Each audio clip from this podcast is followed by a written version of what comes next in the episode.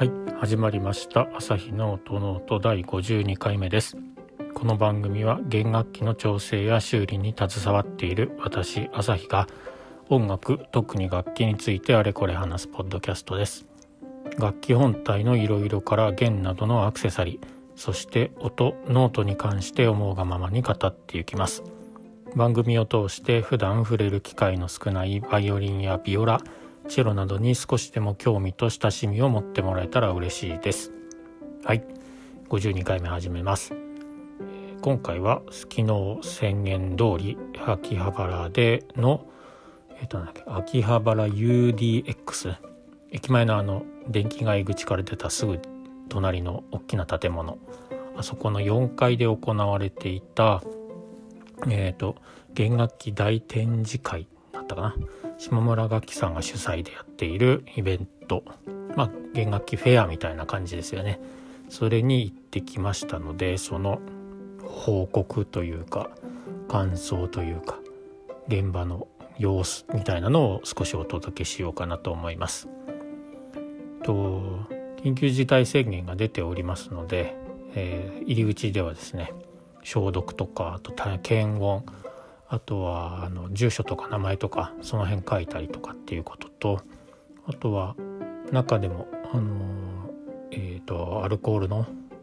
ウェットティッシュ的なものとかですね、換気をしっかりするような感じでファンが回っていたりとかっていうところで、そんな感じでやられていました。で、ちょうどコンサートみたいのがあった時に行ったので、皆さんどれくらいいたのかな、50人ぐらいはいたんではなかろうかと思います。スタッフさんというか、その出店しているお店のスタッフさんとかを入れると多分100人ぐらいはいたのかな。そうするとそんな感じで、そんな感じのにぎわいでしたといったところがまず会場の雰囲気ですね。一応知り合いもたくさんいるので、今日最終日だったんですけど、初日2日目と見てきている彼らたちが言ってたのは、なんか今日は一番人が少ないねみたいな感じでお話をされてたんですけど、それでも各ブースというか、それでも必ずどれくらいでも2、30人ぐらいはずっといるような感じだったのかな、お客さんだけでも。そんな感じで、ただ会場がすごく広くて言ったところなので、ソーシャルディスタンスというかしっかり取れてたのかなっていう感じはします。はい。で、私はもう本当にまずは業者さんとかですね、あと制作家の皆さんと挨拶をして、最近どうですかみたいな話をしつつ、今後こんな感じどうなっていくんでしょうねとか、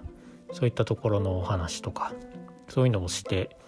1日というかその滞在が終わったっていう感じであります。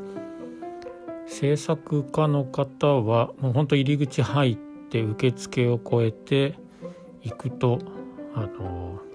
もう本当にそこにずらっと、昨日のその収録の時に100丁ぐらいはあるのかなとか言ってたんですけど、もうそんなことじゃ足りないぐらい200、300ぐらいあったような気がします。ですので、どこかしらで誰かが思想しているのが聞こえるっていうような感じで、結構にぎわっていたんじゃないかなと思います。そうですね、私は思想を5本ぐらい、5丁ぐらいしたんですけど、それは知り合いの制作家さんの楽器を弾かせてもらったんですけど、な形で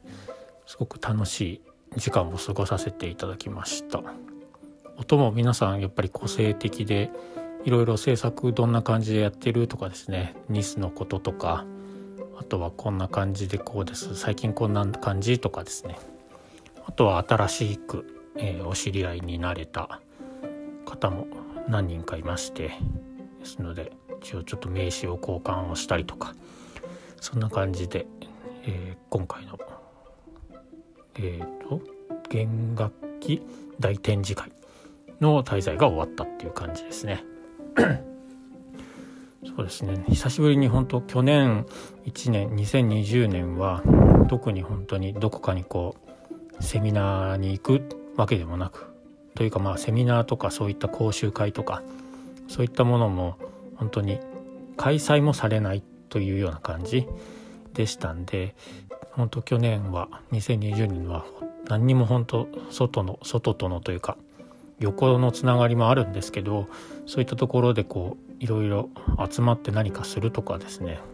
そういったものがなかったので、本当皆さんとこうキャッチアップする、最近の近況報告をするっていうのが多くて、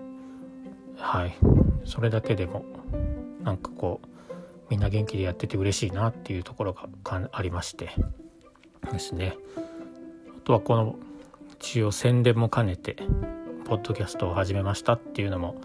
お話をさせていただいた方も何名かいらっしゃって、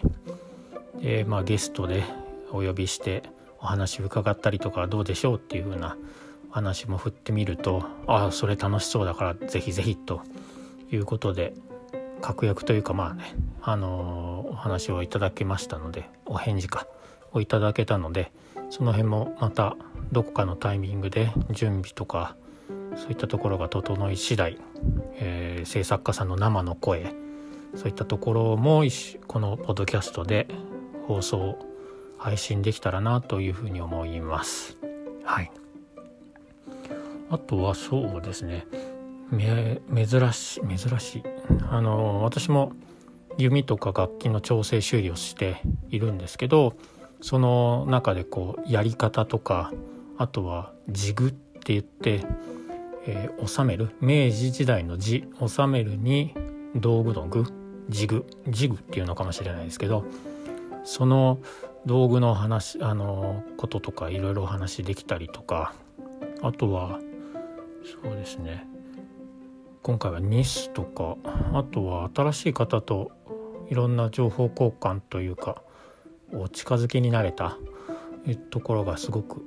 大きいなというふうに思います。はい。で、主催の、下村ストリングスの茂木さんともお話をさせていただいて彼はちょっとあれですけどカメラを持って、演奏会、ちょっとした小さなこうミニコンサートの写真を撮ってたりとかされたんですけど、あのカメラを勧めたのは私というわけでもないんですけど、一応カメラを買うにあたっていろいろ相談を受けたりとかしたので、いろいろこうそんなところので、いいカメラを買ってよかったなというか、そんな感じの、はい、ニヤニヤしながら、あれがあのカメラ、いやようやく買いましたねみたいな感じで心の中で、一人でニマニマしてました。そんな感じです。で、最後の演奏は30奏だったんですけど、その出演された3人が実は赤坂にあるストラドホールに室内楽、